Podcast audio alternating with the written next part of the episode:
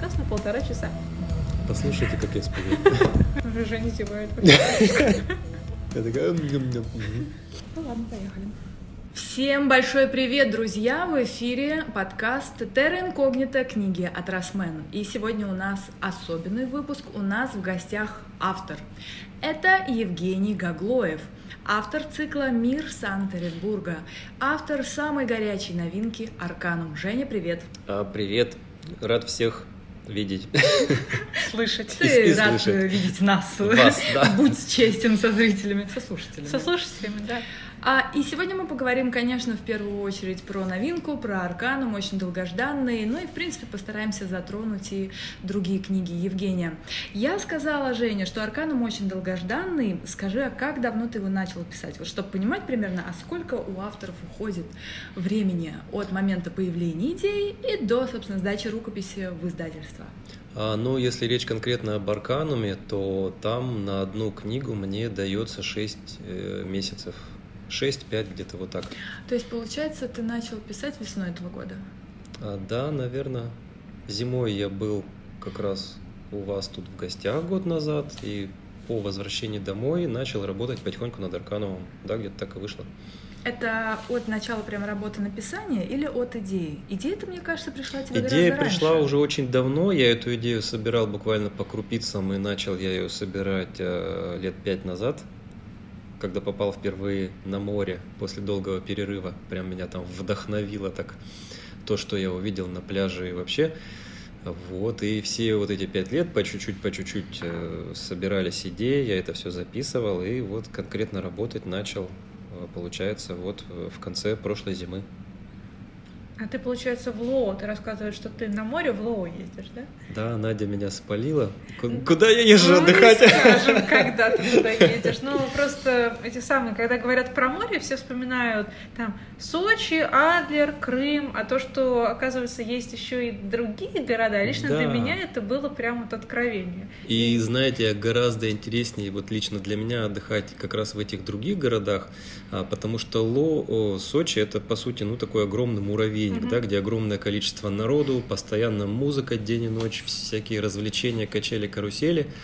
А вот, например, поселок Лоо, он находится между Сочи и Лазаревским, где-то примерно посерединке. Это такой как раз небольшой такой вот маленький городок, где вполне могут происходить события, которые происходят в Аркануме. То есть пляж, конечно, большой, но народу там немного, и людей как бы немного, что мне очень нравится. А еще там ты рассказывал эти самые всякие заброшки, куча Там развалин. по всему побережью, да, вот эти заброшки. Особенная тема – это огромные советские санатории, которые были выстроены для огромного количества людей с колоннами, с арками, с такими витражными окнами. Но сейчас это все стоит заброшенное в упадке. И вот представляете, так идешь по какому-нибудь парку, где там все заросло, там пальмы в паутине, все в перемешку. И натыкаешься на огромное здание, в котором ни одного окна нету, оно все такое почерневшее выглядит как какой-то вот замок из фильма ужасов прям. И в окружении пальмы вообще вот этого тропического антуража это очень клево смотрится. Вот эти обвитые лианами статуи гипсовые там. Сразу начинает работать воображение, сразу вот прям само придумывается, что здесь может происходить. Так, и мы незаметно для нас перешли к декорации Арканума. И не рассказали нашим слушателям про сюжет. Я думаю, не все могут понять, а при чем здесь Арканум новинка Мгм. и разговор о море. Ну да, А потому пляжи? что у нас получилась очень южная история. Расскажи, пожалуйста, в целом про идею Арканума. А, ну, как раз, да, у нас непростой такой год у всех выдался, и было у меня желание написать очень такую жаркую морскую историю, может быть, для тех, кто этим летом не сможет попасть на море, чтобы они пережили все эти приключения как бы в своей фантазии, вот читая эту книгу. А Арканум, ну, вообще это слово, да, термин как бы давно всем известен, он означает нечто тайное, какое-то тайное учение, тайное зва- знание. И в то же время это название у нас корабля, который больше 150 лет назад вышел из порта этого городка и бесследно исчез. А, То есть по старинным летописям известно, что дату, когда он вышел, но он в город-то не вернулся. И уже в наше время а, происходят Сначала у нас большое землетрясение в этом городке. Кстати, на южном побережье это как бы большая такая редкость, но случается иногда и вообще там там уж если дождь, так ливень тропический, если ветер, так ураган. У них мало моими потерями никогда не отделываются. И вот происходит землетрясение, после которого через какое-то время тот самый Арканум, уже весь полусгнивший, полуистлевший, его просто прибивает к берегу. И, конечно, это очень пугает местных жителей, там сразу сенсация, туда съезжаются журналисты, пытаются понять, что, как, а, полиция. И с прибытием этого корабля начинаются исчезновения людей, и в трюме у него очень находят страшные вещи, очень страшные, загадочные. А, там каменные саркофаги, покрытые там старинной резьбой, какие-то странные растения, которые могут впиться в человека. И на фоне вот этого события в город приезжают наши главные герои, а, брат и сестра Журавлевы а, со своей матерью. Мать у них получает работу просто в пансионате, где отдыхают ну, приезжие люди.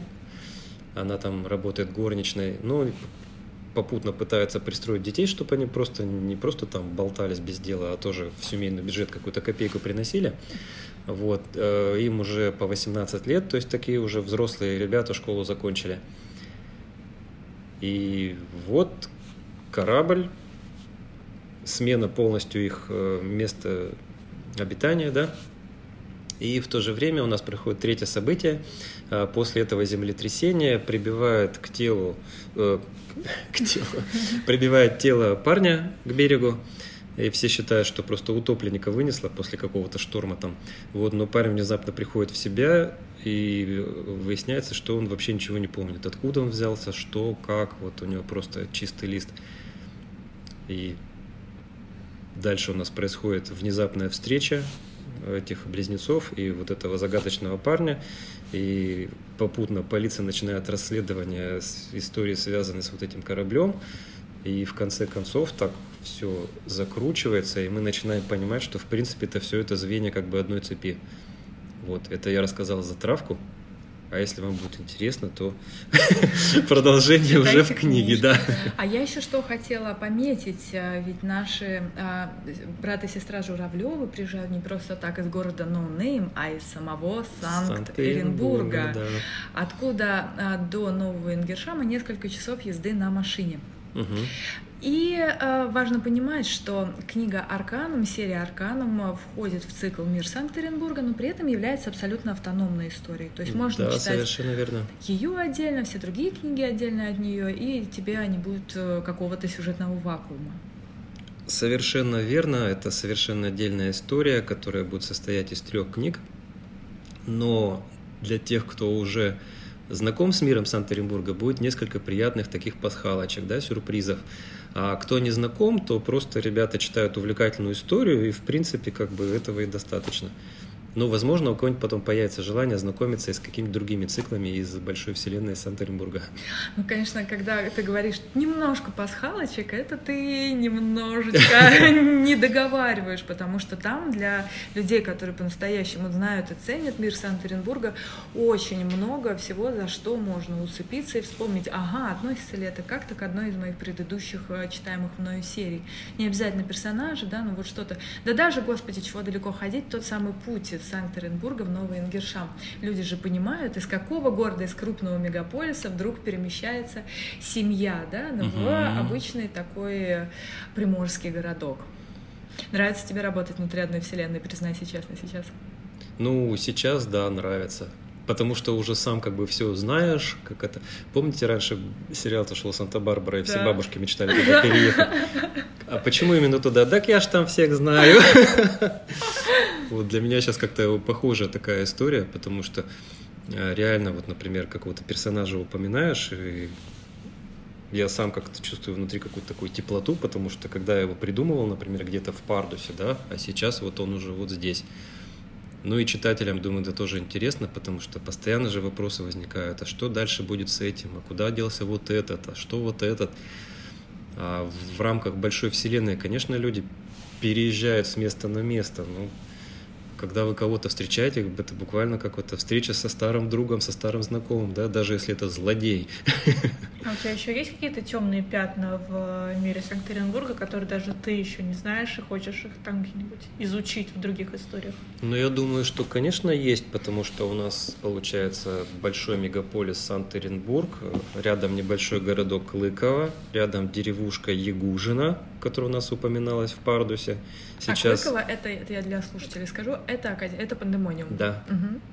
И сейчас вот новый Энгершам, который упоминался у нас в предыдущих частях, в пандемониуме герои совершали в одной книге туда поездку.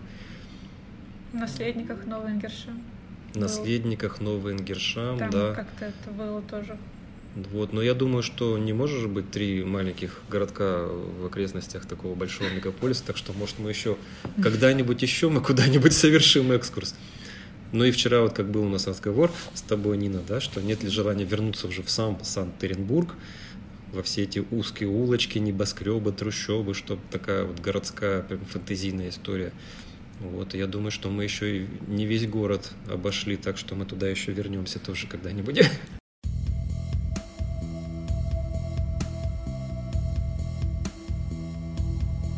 Большой подарок для читателей, на самом деле, это отдельная вселенная. Особенно, mm-hmm. когда серии автономны, друг от дружки не связаны, и ты наверняка знаешь, для тебя каждая книга от автора — это гарант отлично проведенного времени. Yeah. Ты уже доверяешь его э, писательской стилистике и, конечно, декорациям. Ты знаешь, mm-hmm. если это цикл твой любимый, то ты наверняка получишь от него удовольствие. Да, про декорации. Есть ли у тебя, допустим, в том же самом мегаполисе какой-то конкретный дом или квартал, который ты списал с места, где ты был сам? Так, надо вспомнить. Ну, во-первых, э, это касается, например, не Санкт-Петербурга, а вот городок Клыково. Угу. Вот такой городок, как Клыково, он существует на самом деле очень много где, даже вот у нас по России, да, вот эти вот маленькие провинциальные городки, где население там не превышает 30 тысяч человек, и вот эти узкие Клыково. улочки, да. где коровы ходят между машин. Я вот даже живу в городе, у нас там неподалеку прям такое находится. Вот эти разрушенные дома на окраинах, или смотришь какой-то богатый квартал, пошел особняки, да, это все нам близко и знакомо. А, например, в Зерцале, ну это тоже, да, мир Санкт-Петербурга, только из него как бы прыжок в потустороннее. А, я описывал башню золотых грифонов. Вот башня грифонов, она, например, существует в Санкт-Петербурге. Угу. Тоже такое мистическое место, а, где все стены списаны мелом циферками. А, знаю ее. И да. говорят, что если ты на следующий день туда придешь, то ни одна цифра не повторится на том же месте. Вау. То есть каким-то мистическим способом они там. Ты ни а... разу не была там, но я знаю, что она есть, причем я постоянно мимо хожу. Да, говорят, что ее построил когда-то какой-то алхимик, который mm-hmm. занимался там какими-то запретными опытами, и в эту башню нет входа, mm-hmm. в нее можно войти через какое-то здание, там под землей подземный ход из какой-то аптеки древней. Вот wow. и называется она как раз башня грифонов, но у нас вот башня золотых грифонов, но мне вот так эта идея сама понравилась, что я ее немножко доработал. Э, в том виде, в котором нужно было для зерцали. И вот она так хорошо туда вписалась. Но еще, наверное, есть какие-то такие здания, сооружения, я сейчас уже просто не помню. Потому что мозгами я уже в новом Энгершаме, и еще пандемониум финал скоро а будет. как вот ты для себя визуализируешь город? Вот сейчас Надя тебе задала вопрос, а ты так по-настоящему пытался прикинуть, вспомнить это место, как будто ты там действительно бывал, и в голове перебираешь у тебя такая, знаешь, картотека в голове, фотографии, ты так-то так, любимое место, это, это, пожалуй, нет, вот это может быть. Угу. Как ты визуализируешь новый, э, не новый Энгершам, а Санкт-Петербург? Он для тебя в голове носит какой-то образ, может, реально существующего города. И в это время в голове такой шелест страниц, да, так картотека перемешалась. А, ну, для меня Санкт-Петербург э, — это какая-то, наверное, сборная такая составляющая. Ну, например, вот референсы несколько городов, которые вот точно у тебя... Наверное, Санкт-Петербург. Ну, там точно наверняка. есть Санкт-Петербург, потому что вот эти вот э, старинные замки, граничащие с современными небоскребами, это выглядит очень круто. А там есть какая-то толика Екатеринбурга, и я думаю, что... А оттуда что? Екатеринбург? А там, знаете, тоже есть какие-то такие вот интересные местечки, когда ты идешь, вот современный город, современный город, а потом куда-то просто повернул, и так бах, и ты как будто вот лет на сто назад так mm-hmm. перескочил. Вот. Есть места. Я Екатеринбург как бы по названиям знаю очень плохо, но я его очень хорошо знаю вот ногами, как вот откуда куда выйти, чтобы куда прийти, потому что мы же там Ой, часто бываем. такое с Москвой. Название улицы вообще, что это, что Да, да, это? да. А вот скажешь, что, допустим, вот там-то стоит такой-то дом, и там такая-то вот витрина, и они ее всегда украшают по-разному каждый сезон. А, это, а, это вот там. Понятно, понятно. Вы Так. вчера мне такси-то вызвали Ага. из кафе-то, там дяденька таксист у меня спрашивает, это же вот это вот, и какой-то там бизнес-центр, название такое. Я сижу на него, хлоп-хлоп, нет, он его как-то по-другому назвал, чуть, чуть ли не Рубикон какой-то. А, есть там. Я сижу, говорю, ну это вы немножко не по адресу обратились. Но будем думать, что это оно и есть. Все, договорились. Итак, референсы. Санкт-Петербург. Мы уже назвали Екатеринбург. А что еще? Частично Москва, я так думаю. Вот Я хотела ее услышать. Я Ну тоже как? хотела, но Вот я не знаю. ваш- Но я не знаю, что здесь. Москва-Сити, вот это сборище да. небоскребов, Да, это, знаете, по-моему, вот Экстрополис самое натуральное. да, да, я вот его... Прям так и видишь, да, финал Пардуса, когда вот это там битва, и вот одна из башен прям вот так падает в залив. Не надо. Ну, Там они так стоят, что она прекрасно может... Как домино, да, в эту самую в Москва-реку. Там еще ширина позволяет. О, Ну, причем Экстрополис-то я придумал еще до того, как увидел сам этот вот э, комплекс зданий А мне кажется, в принципе, у тебя эта серия появилась раньше, чем Москва-Сити достроилась. Поэтому Ну, ты не факт, что и э, вдохновлялся ею. Может быть, это они вдохновлялись тобой, дорогой Да, Евгений. наверное. А мы об этом даже не знаем. Да. Где наши роялти? И ведь э, э, не только городами у нас соединены, не только персонажами у нас соединены все книги, но и корпорациями. В частности, Экстрополис, да, Мгм. он и присутствует и в Аркануме тоже. Да.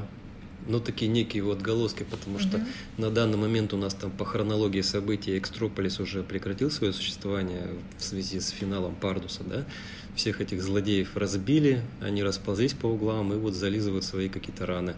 И вот выясняется, что часть людей, которые когда-то работали на Экстрополис, сейчас вполне спокойно чувствуют себя в Аркануме. У них там есть этот институт океанологический, да, где, с одной стороны, очень такое престижное современное заведение, там изучение океанов, яхтинг, вот эти все, вот эти морское дно, а с другой стороны, там вот тоже творятся такие темные делишки.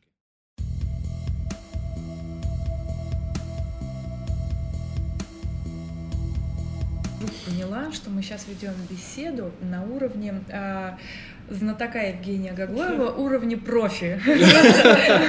А если для тех читателей, которые вот только собираются знакомиться с твоими историями, еще раз повторюсь, истории можно начинать читать совершенно любые, но если брать а, хронологию твоего, а, твоего мира, как он выстроен? Вот у нас, а, дорогие слушатели, сейчас на столе очень много книг Евгения Гаглоева, и это только первые части всех его серий. Давай ты будешь рассказывать, с чего начался, в принципе, Санкт-Петербурга, брать эту книжку и в двух словах рассказывать э, сюжет. А, ну давайте. Вот попробуем. хронология, да. С чего начинаем? Так, начинаем мы с Пардуса. Так, Пардус у тебя в руках. Хоть оно писалось все в разное время, но хронологию именно Да, сейчас выстраиваем событий. Событий. А Пардус, значит, когда у нас э, мы только узнаем о существовании Санкт-Петербурга, о том, что там есть корпорация Экстрополис, которая производит всякие опыты, в том числе не только научные, но и с использованием каких-то магических там ритуалов, все такое. И там у нас главный герой узнает тайну, которую он не должен был знать, и поэтому его пытаются использовать в качестве подопытного кролика, чтобы не пропадать биологическому материалу. Никита Собственно, Легостаев, Никита да. Легостаев, да. И у него, значит, э, получается так, что он начинается превращаться в пантеру. Вот когда мы это все читаем, ну, мы примерно представляем, что такое научно-фантастический, такой какой-то роман, да? Мгм. А, но потом события поворачиваются так, что мы понимаем, что это связано не только с научными какими-то изысками, а с тем, что в прошлом Никиты так вышло, что у него один из его далеких предков а, был колдуном, чернокнижником, и он основал когда-то целую стаю оборотней, и вот все это происходило 200 лет назад. И тем самым мы узнаем, что в этом мире существует магия, но она так скрыта от глаз, то есть она не то, что все прям знают о ее существовании. И Никита, который вместе с читателем погружается во всю эту историю, он начинает узнавать не только о своем прошлом, но и о прошлом своего города, а там очень много таких странных событий происходило. И вот пытается он как-то с этим делом справиться. С одной стороны, над ним давлеет вот это проклятие, что не сегодня, а завтра этот предок должен вернуться по старинному пророчеству и просто занять его тело, которое он подготовил для него. А с другой стороны, там очень много у него врагов, в том числе и в Экстрополисе, и врагов со способностями с необычными, там тоже мутанты этого Экстрополиса, с которыми надо как-то бороться и оберегать от них и своих близких, и мирных жителей. Ну, такая история становления как бы супергероя практически. Так, и такая история длится у нас 9 книг. Да. Идем дальше. Какую следующую серию можно брать, если соблюдать хронологию? А после третьей части Пардуса у нас по хронологии начинается Зерцалия, Угу. иллюзион. Здесь у нас в этот город приезжает э, девочка Катерина Державина, э, которая так же как Никита вдруг узнает, что у нее в прошлом ее семьи были очень такие выдающиеся личности, а, но здесь мы уже не только что научная фантастика, да, здесь мы именно погружаемся в магию, Мгм. существование магов, а, вот Фэнтези. фэнтези. Здесь у нас оплот злодеев – это клуб Калиостро, это клуб потомков темных магов, которые когда-то были очень сильны, но во времена революции, когда случился переворот, а, когда у нас революция была 917 года Мгм. да, в нашем мире, вот, э, самая их верхушка, кто вот конкретно владели какими-то такими способностями, они все совершили побег э, по ту сторону зеркала, в мир зерцалия.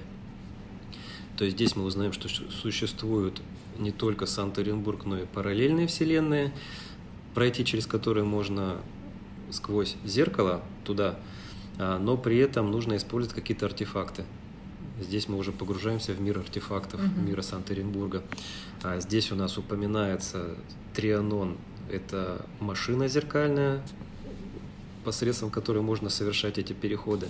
А здесь мы узнаем о людях, которые могут с помощью своей крови открывать эти порталы. И впервые в зеркале у нас упоминается обскурум. Очень такая интересная штучка, про нее попозже, наверное, расскажу, Мгм. да? Вот. То есть получается, что после третьего пардуса у нас идет первые семь томов, э, первое зерцалие, семь Мгм. томов. Вот. Происходит эта история на протяжении там двух-трех месяцев и заканчивается зимой. Мгм. Все, мы разрешили эту ситуацию. И после этого у нас идет четвертый том Пардуса. Ага, возвращаемся к Пардусу. Да, ну единственное, что там мы просто упоминаем события, которые были в финале Зерцали. Просто есть упоминание, что город восстанавливается после разрушений Мгм. вот этих всех. Но на тот момент ну, не было еще понимания, что все-таки это у нас большая вселенная. Там есть парочка таких сюжетных недочетиков. Мгм. Вот, некоторые как бы обращают внимание, но некоторые нет. Мы не будем на них заострять внимание. Ну, просто по хронологии чуть-чуть несовпадение А. идет. Вот, но я думаю, что Ну, в, это в этом такая. какая-то своя прелесть.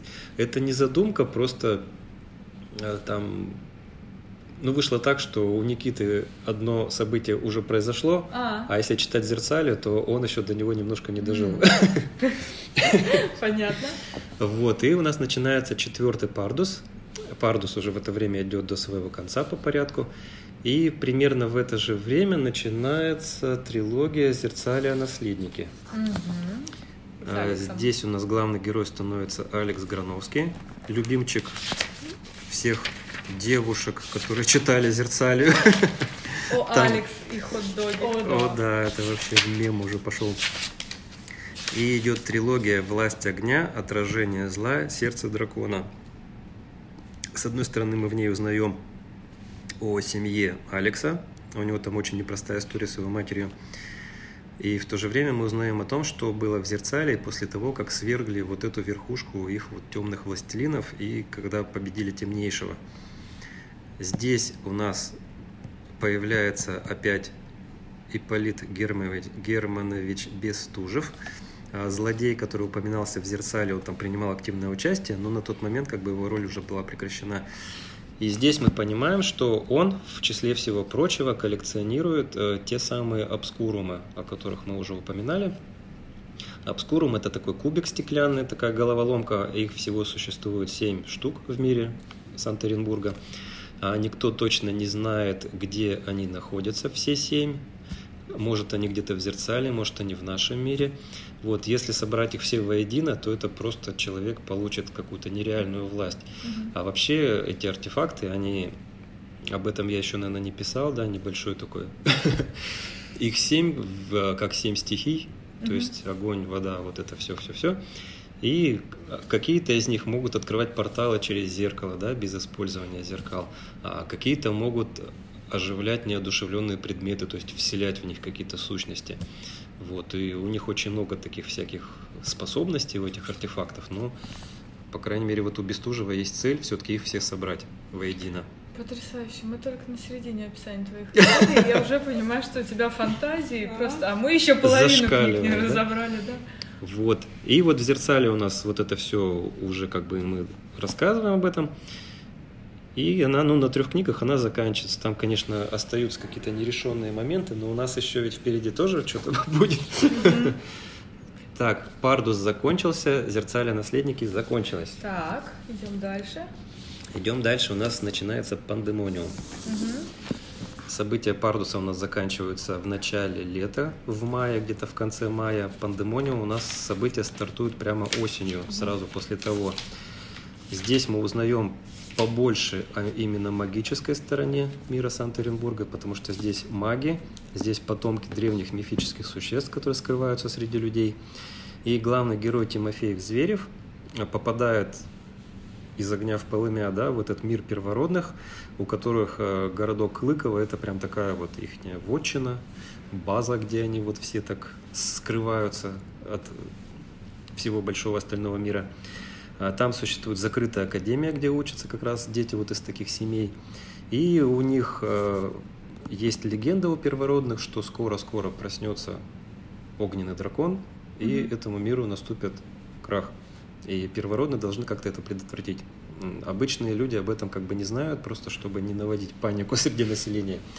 А Миром первородных правит королевский зодиак. Это 12 могущественных магов, у которых там свои силы у каждого. Но они вот по зодиаку, когда скорпион, стрелец, вот все вот соответствуют знакам. И у каждого из них в соответствии с их вот этим вот, как это назвать, короче, их способности Мгм. как-то соответствуют тому, чью маску вот они носят. То есть стрелец, у него там лук появляется в руках голографически, у девы там огромная коса, она ее использует как оружие. И вот начинается вот эта у нас история. И потом у нас уже остается только Арканум. Арканум у нас... Вот я, кстати, немножко не по порядку сказал. А, да, Арканум же у нас между Арканумом и Пардусом, нас да? летом, да, Пардус заканчивается в мае, грубо говоря, и потом после него идут события Арканума. И уже после событий Арканума осенью Пандемониум. Пандемониум прям с первой книги, он после Арканума. Да. А, Потому что это уже осень, а Арканум Мгм. у нас все происходит летом. в одно лето. Да, Все три книги в одно лето. да. Но там все три книги по времени это происходит где-то в течение, может, месяца полутора. То есть вот так все, оно же Ну, хотя закончено. да, получается, даже первая книга, там всего две недели, по-моему, описано, Да. около того. Да, да, да. Мгм. Вот, ну пока вот вроде я все рассказал. И ты такой, так, пожалуйста, из головы это никуда не вылезай, Нет, с какой Как картотеку переставим обратно, да, так Погодите, мне нужно сделать ревизию своей библиотеки. Как в аэропорту на табло, знаете, меняются эти надписи.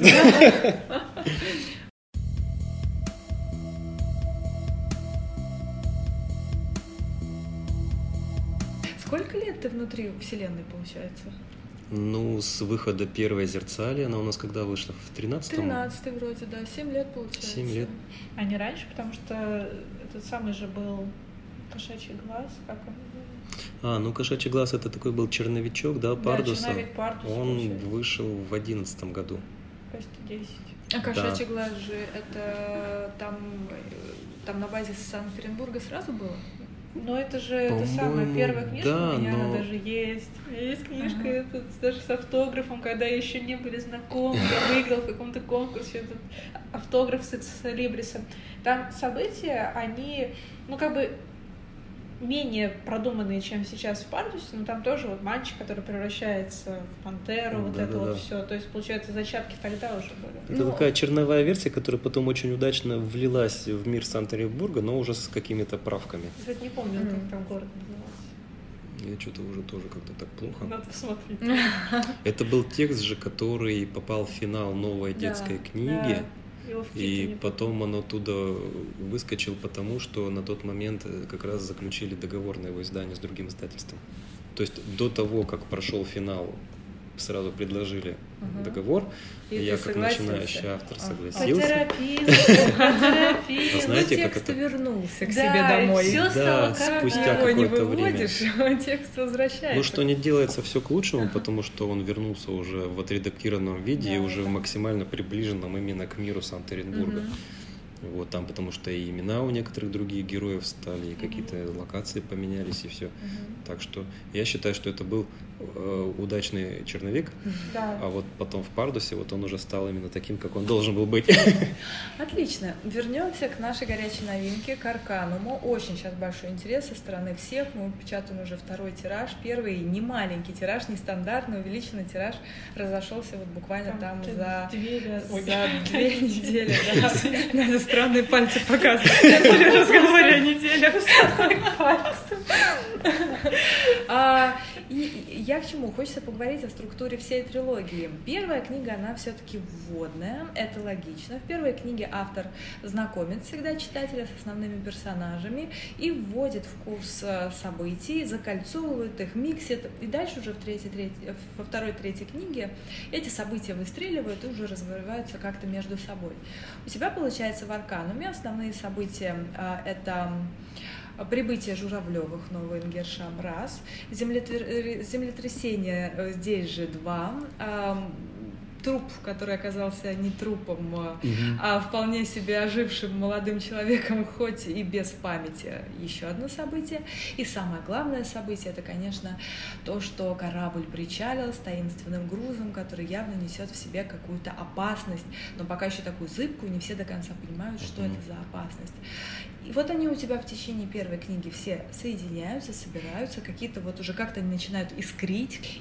Вторая, третья книга. Получается, там будет глобальный взрыв событий и всего-всего. Ну, расскажи. Расскажи про вторую и третью книгу. Но у нас Не знаю, еще с точки зрения сюжета. Можно в первой части мы вообще, в принципе, знакомимся со всеми действующими лицами, Да. в том числе и с мадам Анаид, Мгм. и со Светкой, которая подружка, да, становится вот главной героиней. И самое главное, у нас книга-то начинается с того, что мы знакомимся с профессором, у которого рушится дом в первой же главе, и куда-то он бесследно исчезает. А Вот, и мы героев наших оставляем как раз на таком вот самом таком моменте, да, что там тут это в бассейне вот эта сцена, Мгм. на Светку, значит, набрасывается вот эта вот мадам Анаид, которая предъявляет ей... На меня показывают. Ну, Ну, с твоими пальцами. Спасибо. Вот, и вторая книга, она начинается буквально тут же, на чем закончилась первая, а, потому что эту трилогию я именно хотел сделать как вот единое повествование, да, первый акт, второй акт, третий акт. Ну да, получается, что мы просто с бухты-барахты вот сразу так вклиниваемся в эту историю, и начинают бурно развиваться вот эти все события. Мгм. То есть тут мадам Анаид, тут сцена у бассейна, а, полиция там начинает уже расследование полное, вот эти вот, они же у нас замышляли спуститься в подземелье под городом.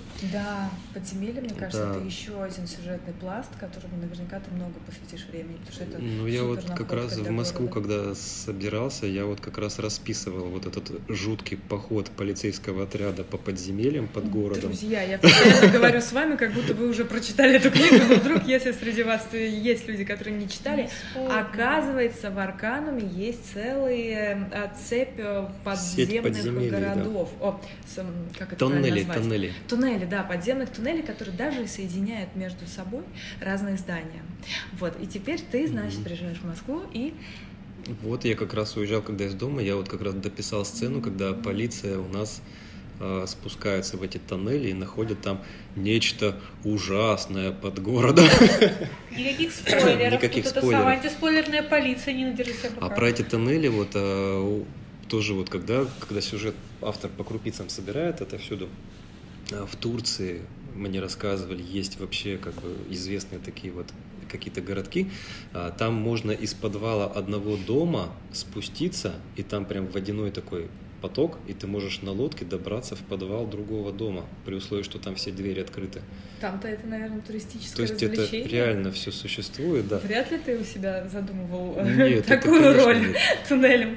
А еще рассказывали, что вот в приморских каких-то городах, например, когда во время каких-то войн, вот э, партизаны, либо контрабандисты, что там целые сети подземных тоннелей прям под городами, что ты можешь где-то в центре города спуститься в какой-то люк, и вот этими окольными путями выйти к самому побережью, где тебя никто не увидит, что ты там грузишь, контрабанда, вот это все. Мгм. То есть мне это так понравилось вообще вот эта сама вот такая вот Это супер ход. Идея. Думаю, он так внезапно возникает. Я читаю, читаю, думаю, ну кажется, я уже вот все поняла, основные сюжетные зацепки. И тут бамс, а оказывается, под городом есть еще город.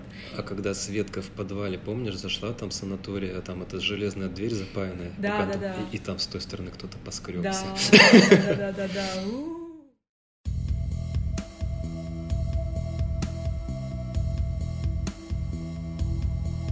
Я знаю, у Надежды есть особый вопрос про мадам Анаит. Ой, это не сколько вопросов, сколько просьбы рассказать и э, слушателям, откуда вообще появилась мадам Анаит, потому что каждый раз, когда ты к нам приезжаешь, ты рассказываешь эту историю, и она потрясающе интересна всегда, и поэтому повтори ее, пожалуйста, откуда пришла мадам Анаит. Тем более в Аркануме же она наконец-то вот прям Да. такую большую часть книги ну, занимает. это два или три года назад, по-моему, три. А В Санкт-Петербурге была у нас встреча с читателями в магазине «Буквоед» на Невском. И там было очень-очень много народу, как всегда, читающие дети, подростки, молодежь, родители даже кто читает. И когда уже была автограф-сессия, и уже народ так постепенно расходился, где-то одной из самых последних подошла ко мне а, такая женщина, очень такая в годах, и по ней вот прям смотришь на нее и понимаешь, что что-то и вместе есть в ней такое как бы аристократичное, вот прям, да, такое вот аристократка. Не знаю, сколько лет, но, наверное, за 70, абсолютно седая, в черном, черном платье, у нее на голове какая-то кружевная черная была такая штучка. Вот, и она так по общению, знаешь, вот с тобой общается, как будто ты прям вот старый знакомый, ну так, а что ты пишешь, а что это, а что вот то. Подпиши мне вот книгу, ну не книгу, флайер она мне подсунула. Э, Я думал, она хочет, чтобы я его подписал кому-то из ее внуков, детей. Она говорит, нет, мне. Я говорю, а как вас зовут? Она говорит, Анаит. И это было так сказано, что у меня аж по спине мурашки пробежали. Вот, и как- как-то так образ так впечатался, да, что имя такое очень необычное, армянское. А ввиду того, что у нас в Аркануме там есть и армяне, да, как в любом приморском городке. Вот, и мне кажется, что именно вот в такую вот э, местность, такой антураж, вот именно вот мадам Анаид прям вот идеально было бы. Тем более она такая гадалка, причем у нее очень много каких-то тайн, секретов. Живет она там на отшибе где-то в огромном особняке с черными горгульями. Вот, и так что Вот интересно, начала та Анаит читать книги Евгения после той встречи? И, как И, и слушает ли она этот каз? Да, а каково ей будет встретить некую Анаит в Аркануме? Ну, будем надеяться, что нет. Не читает, потому что там на, на эту Анаит у нас планы-то там такие большие. Ага, поняла. Тогда пусть лучше не читает. Уже темно, почти Может свет включить? Мне нравится, знаете, вот такая Мне вот очень а- нравится, я атмосфера. смотрю туда, потому что я- закат. А я практически не вижу Женю, только очертания, но при этом это очертание рассказывает мне такие какие-то жуткие вещи. Есть что-то А у меня, слушай, у меня такой атмосферный город э, за окном, у меня прям погружение. И снова, слушатели, чтобы вы понимали, о чем мы вообще, мы записываем подкаст э, в поздний зимний час в Москве, когда уже практически темно, мы сидим, мы ловим просто последние лучи уже почти зашедшего солнца и обсуждаем это все сейчас и здесь у нас на шестом этаже нашего здания Да, офиса. А, а в окно. помещении свет не горит при Да, этом. да, в помещении нет никакого света. И у школе мы перешли на такую скользкую дорожку жути. Давайте-ка а, поговорим о Лавкрафте внезапно, потому что есть в обложке мотивы Мгм. Лавкрафта. Мы видим некие глаза, которые похожи на ктулху, щупальца, которые тоже как будто нас отсылают туда. А в каких ты отношениях с Лавкрафтом? Но вообще Я считаю, что это был гениальный человек в свое время, да, он, наверное, даже свое время опередил. Но при этом, при том, что мне очень нравится его вселенная, его монстры, которых он придумал, мне как-то всегда очень сложно было его читать. У него очень язык такой вот прям сухой какой-то, что ли, я не знаю, как это назвать даже. Вот, при этом, что умопомрачительные какие-то у него там задумки и фантазия, вот все вот эти вот монстры, вот эти древние, которые там под океаном где-то спят и ждут часа, чтобы проснуться. Вот, ну то есть, если я его читаю, то я его читаю так как-то по диагонали, наверное, да, и только какие моменты мне нравятся, я вот могу их так, так это самое, очень так внимательно, подробно а что касается Арканума, то, в принципе, я вот как-то видел эту историю именно, что связано с морской тематикой, с какими-то морскими монстрами, да, вот поэтому такая отсылка к Лавкрафту идет. И у нас уже в первой книге кое-кто появляется, да, читатели поймут вот эти все щупальца и все такое – но сразу хочу сказать, что никто из монстров Лавкрафта в Аркануме у нас не присутствует. А то тут уже Ктулху называли вот, в соцсетях. кстати, да, я как раз об этом и хотела поговорить. Думала, может быть, монстриками они будут схожи. Но нет, получается, это такое... К Лавкрафту а, нет, но монстры... Зыбкое вдохновение. Просто вот что-то да. тебе понравилось в нем, но ты ничего не А привел. по большей части на Аркану меня как-то вдохновляли мифы Древней Греции. Mm-hmm. Вот открою небольшой секрет потому что там тоже такие, э, как сказать, пантеон, да, такой монстров-то, что там вообще туши свет. Не на туши свет. По глазам. Да. Мне надо было прочитать свои следующие вопросы. Мы категорически не хотим включать большой свет, поэтому я сижу под фонариком и пытаюсь разглядеть, что я там написала, готовясь к этой встрече. А написала я вот что. Я все хотела дальше пойти в сторону мистики. Правильно я понимаю, что э, эту серию ты, в принципе, как-то хочешь э, отстроить от остальных э, в пользу таких какой-то мистической составляющей. Потому что как у тебя сейчас есть, как мне видится твое творчество, Зерцали это чистая фэнтези, да, mm и остальное, остальные книги по большей части это городское фэнтези. Ну да, так получается. Арканом, как мне кажется, ты задумал как мистическое фэнтези. Ну это мистика, это приключение, так что да, скорее mm-hmm. всего. Может, где-то даже моменты какого-то хоррора, как написали mm-hmm. в мире фантастики. Да. Ну, то есть для тебя это жанр, который вот интересен, ты сам а, его любишь как читатель, например? Ну да, мне самому интересна всегда такая тематика, вот, ну вот такой вот первый опыт. Будем mm-hmm. надеяться, что будет удачный. А какие жанры, в принципе, ты для себя, как для читателя предпочитаешь? А, ну, я люблю, например, детективы, Э, такие немножко с триллерным таким уклоном. То есть не просто расследование какого-то там преступления, а когда присутствует какая-то такая загадка, и когда герой постепенно вот ее разгадывает, и в конце что-то такое прям вах. Угу. Мне в этом плане очень нравились а, триллеры, которые снимали в Голливуде в 90-е годы. Помните, вот «Основной инстинкт», вот эта а, вся тема, да. когда ты до конца вообще...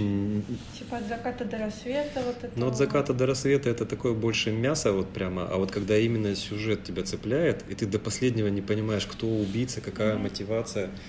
Было очень много клевых фильмов, я вот прям ну, вырос практически на них. И вот мне вот этот жанр как-то очень интересен. А фэнтези, именно городское, то есть не классическое, вот эти эльфы, гномы, орки, mm-hmm. а вот когда город, трущобы, какие-то там вампиры, оборотни в этих подворотнях, там вот, а, вот такого плана. Ну и мистика, ну, мистика хорошая тоже, да, вот, которая тебя прям сюжетом цепляет. Хоррор как-то вот я не очень, потому что, как правило, сюжет это там неинтересный, там вот это мясо, тошниловка, кишки, вот это все. Угу. Но если, например, брать э, некоторые романы того же Стивена Кинга, вот он как-то умело очень так это объединяет, когда тебя сюжет так берет за ноздри и прям вот не отпускает, пока ты до последней страницы. Так что, ну, вот. Слушай, а вообще, вот, вот при твоем графике, ты же, ты же не только для нас книги пишешь, ты же еще и в театре работаешь, там твоя работа тоже связана с текстом. И очень много все-таки книг у тебя по времени остается времени на то, чтобы читать. Ну, у меня это все начинается, когда я какую-то книгу сдаю.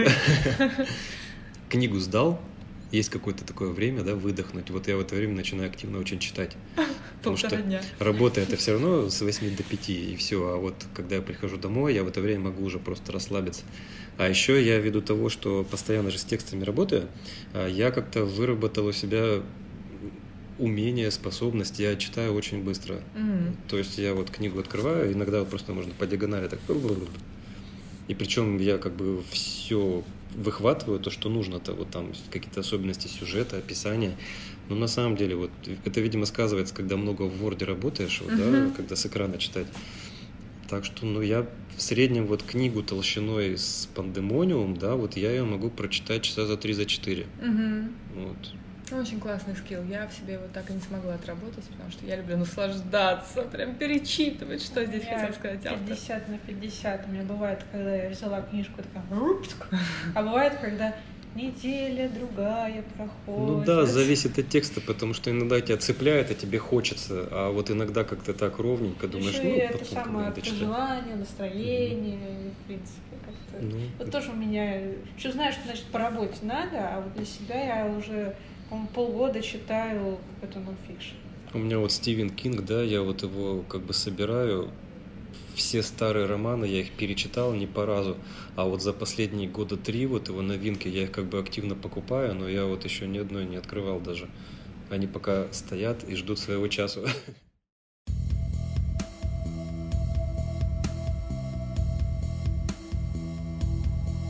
Женя, ну что, мы, кажется, проговорили все насчет Арканума, относительно сюжета, персонажей, декораций и прочее, прочее, но есть еще один момент, который очень выгодно отличает эту книгу от многих других.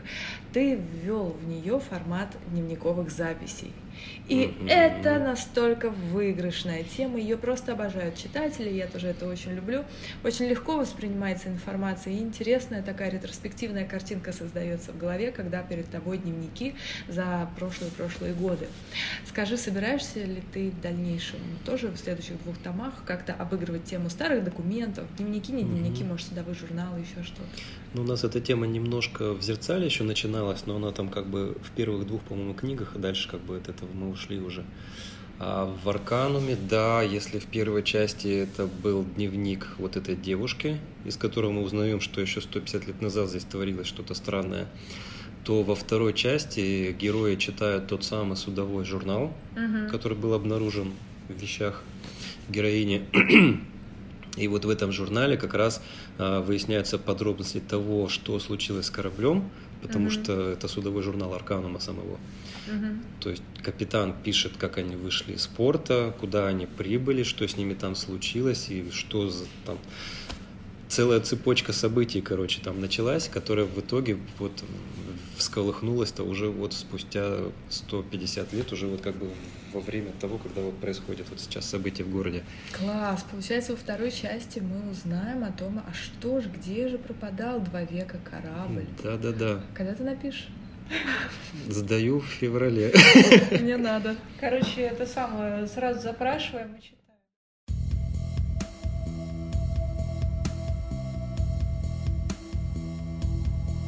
Спасибо большое, дорогой Женя, тебе за уделенный час времени и за твои книги, и за твою вселенную. Ты хоть и скромничаешь, в общем-то, очень легко и воздушно рассказываешь о вселенной, но с точки зрения авторских вложений я, конечно, понимаю, насколько mm-hmm. это серьезный, объемный, невозможно сложно подъемный труд.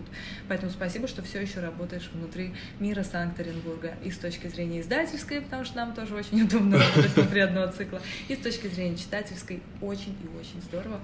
Спасибо тебе тебе. И, и вам спасибо. И напоследок хочу тебя попросить о трех читательских рекомендациях. Что бы ты порекомендовал почитать э, нашим читателям, э, слушателям этого подкаста? А из того, что я читал последнее? Да, давай так. Надо вспомнить, что я когда читал последний раз. Письма. Письма. А, ну, если кто-то хочет пощекотать себе нервы, да, я бы, конечно, Татьяну Мострякову все-таки посоветовал, потому что из всяких хорроров вот ее последние, что меня так более-менее так взбодрило так внезапно, это вот как раз были ее книги. А потом я всегда советую почитать автора, испанец, его сейчас, к сожалению, уже нет живых, Карлос Руис Сафон. Mm-hmm. Это такие клевые романы, у него всегда что-то такое с легким налетом мистики, mm-hmm. но очень жизненная история и очень романтично все. Наталья Щерба же тоже рекомендовала, да, кажется? Сафона, по-моему, тоже что-то говорила. Да. А самое главное, что у него такой язык, вот очень-очень вкусные тексты и дикая работа кропотливая переводчиков, это же с испанского все переведено, но вот ты когда текст начинаешь просто читать, даже если там особо ничего не происходит, ты вот оторваться не можешь. Mm. Настолько красиво, вот знаешь, все вот эти вот описания, вот это... А у него «Тень ветра», по-моему, самый популярный. А у него, знаешь, всего вышло, по-моему, 7 или 8 томов, и он как бы скончался, к сожалению. По крайней мере, можно собрать сейчас всю его вот у меня они все собраны, там, по-моему, как раз 7 или 8 книг. Mm. Трилогия Тень ветра, Тень ветра это входит в трилогию, потом есть еще одна трилогия и два или три у него отдельных Какая прям романа. Называется Марина, по-моему, есть. Владыка тумана, угу. Марина, э, Дворец полуночи. Угу.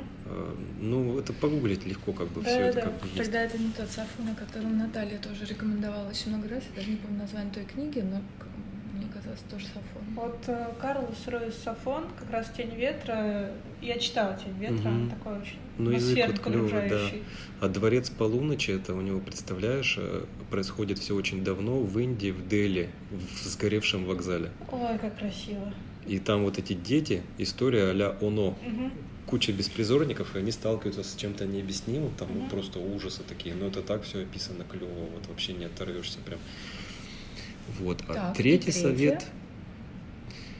Третий совет, что же я... А, вот касается, что детективов э, с уклоном в триллер. Мне безумно нравится два автора, Линкольн и Чайлд. У них есть серия романов про агента ФБР, которого зовут Пендергаст. Wow. Алейс Пендергаст – это реликт, реликварий, а, что-то там «Книга мертвых». И, ну, прям такой вот сериал. Очень вкусный, очень такой богатый язык, очень сюжеты такие всегда заковыристые, такой прям темный детектив с уклоном в мистику. И при этом э, дико обаятельные персонажи, есть простачки, есть прям вот этот агент, который родом из древнего рода, который базировался в Новом Орлеане. У него там вся семья вымерла, у него бабушка в сумасшедшем доме, потому что она отравила всех своих детей. И она такая там графиня вся в кружевах, в психушке сидит, вот он к ней ходит, как Ганнибалу Лектору, она ему иногда какие-то подсказки дает. Хм. Ну, офигенные книги, по-моему, уже больше 15 томов вышло. Ну, просто как должен строиться детективный сюжет, вот там прям вот. Иногда немножко хоррора побольше, иногда немножко мистики, а иногда просто детектив о поиске какого-нибудь маньяка. Вот прям вот именно вот именно мое. Спасибо, очень интересная рекомендация, надо загуглить срочно. Да, причем вот если с первыми двумя знакомы, причем с первой знакомы лично, угу. то третий это я даже я не Они всегда в тандеме пишут. Э, Дуглас Линкольн и что-то там Чайлд, Престон Чайлд, по-моему. Угу.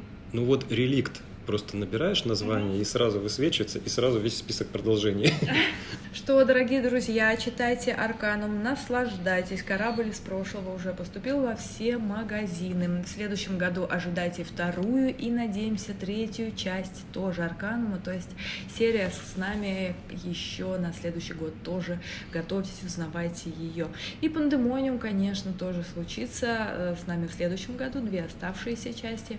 И мы надеемся на самый ближайший ближайший месяц выхода следующей книги, то есть это буквально январь. Мы сейчас уже все в типографии и надеемся, что уже в январе книга порадует нас и всех тех, кто миллиарды раз спрашивал и спрашивал и спрашивал, где же этот пандемониум. Главное, чтобы те, кто спрашивал, не пропустил, что он уже вышел. Но мы напишем об этом 15 раз, потому что каждому человеку, который писал, а где, ах, вы такое издательство, хочется ответить, а вот, а вот, мы наконец-то выпустили пандемониум.